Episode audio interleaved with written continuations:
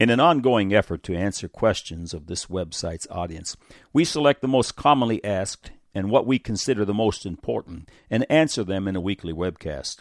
Soon we expect to have answered, according to the Word of God for all intents and purposes, most of the world's basic questions.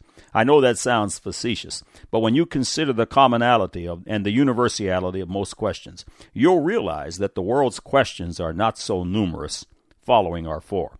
This email message arrived at God Said, Man Said. Hi, I am a born again believer who wants to do the will of God. I try.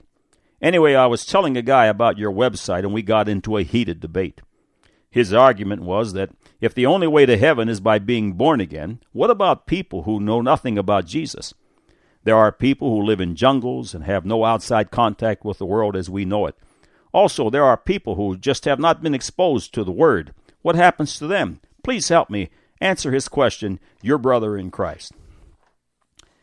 Dear brother Marcus, the answer to your question is knowledge. James 4:17 Therefore to him that knoweth to do good and doeth it not to him it is sin.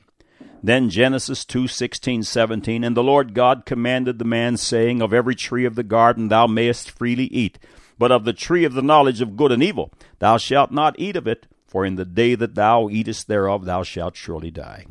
Men are held accountable to the knowledge they have of the Lord Jesus Christ and how they respond to that knowledge. If they have never heard, they are not accountable. But this does not include willing ignorance, those who simply don't care to search for truth.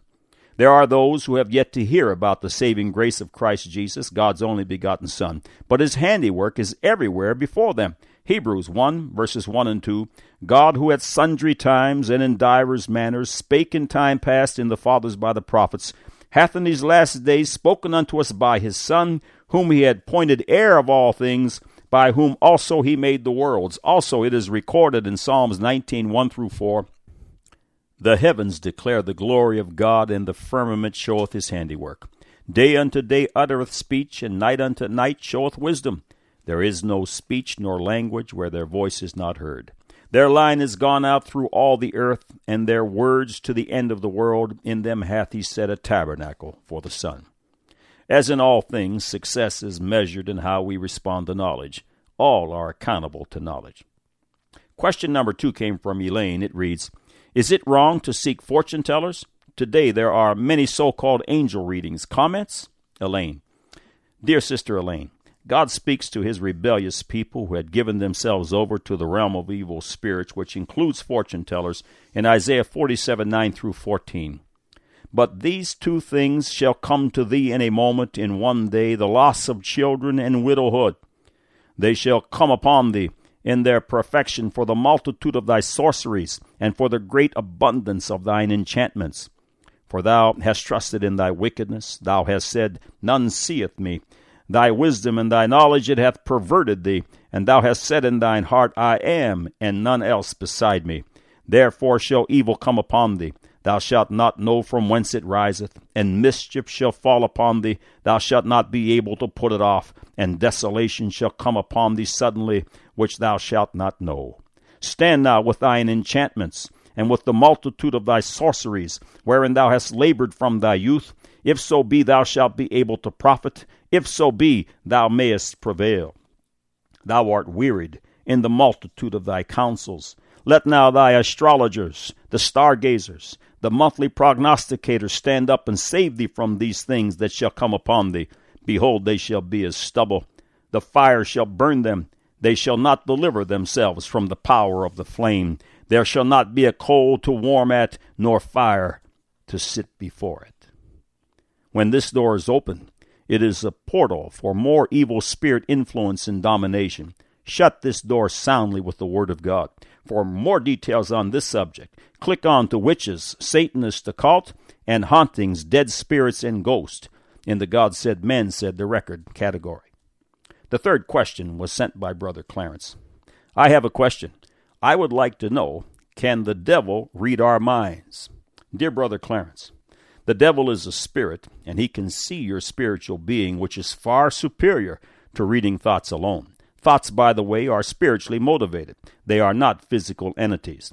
God is a spirit, and he can read thoughts. Jesus Christ, who was the fullness of the Godhead bodily, operating in the power of the Spirit, could read thoughts. Matthew chapter 9, verse 4, and many other passages. In Acts 19, 13 through 16, evil spirits read the condition of the spirits of the seven sons of Sceva. Then certain of the vagabond Jews, exorcists, took upon them to call over them which had evil spirits the name of the Lord Jesus, saying, We adjure thee by Jesus, whom Paul preacheth. And there were seven sons of one Sceva, a Jew, and chief of the priests, which did so. And the evil spirit answered and said, Jesus I know, and Paul I know, but who are ye? And the man in whom the evil spirit was leaped on them, and overcame them, and prevailed against them, so that they fled out of that house naked and wounded. The final question came from Sister Lisa. I have been deep in reading your website for a while, and I would like to know if you have a church affiliation. I am an evangelical Lutheran, if you would like to make any comments on that. I am not sure how my current church stacks up against your teachings, Lisa. Dear Sister Lisa, First, God said, man said, has no denominational affiliation. We are members of the body of Christ through his saving blood and give allegiance to the Word of God found in the majority text authorized King James Version of the Holy Bible. Christ Jesus did not start a variety of denominations, but a single body, knit around the Word of God. Denominations, by their very nature, are dividers and not uniters. They number into the thousands and are at odds with one another, holding up the banners of their particular additions or deletions. God alone can unite. Concerning the issue of denomination mentality, the Word of God gives a strong rebuke in many places. The example that follows is from 1 Corinthians 1 10 through 13. Now I beseech you, brethren, by the name of our Lord Jesus Christ, that ye all speak the same thing, and that there be no divisions among you, but that ye be perfectly joined together in the same mind and in the same judgment. For it hath been declared unto me of you, my brethren, by them which are of the house of Chloe, that there are contentions among you.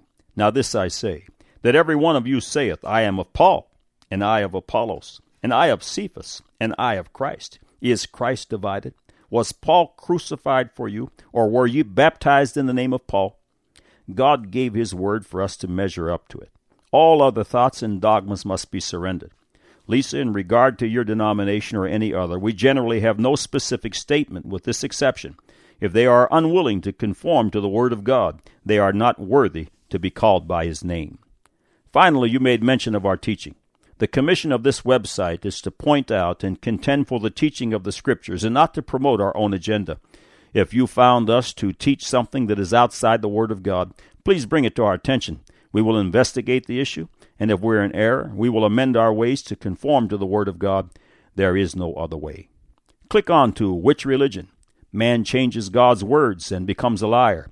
Do not add or subtract. Sponsor radio ads, and truth knows no opinion.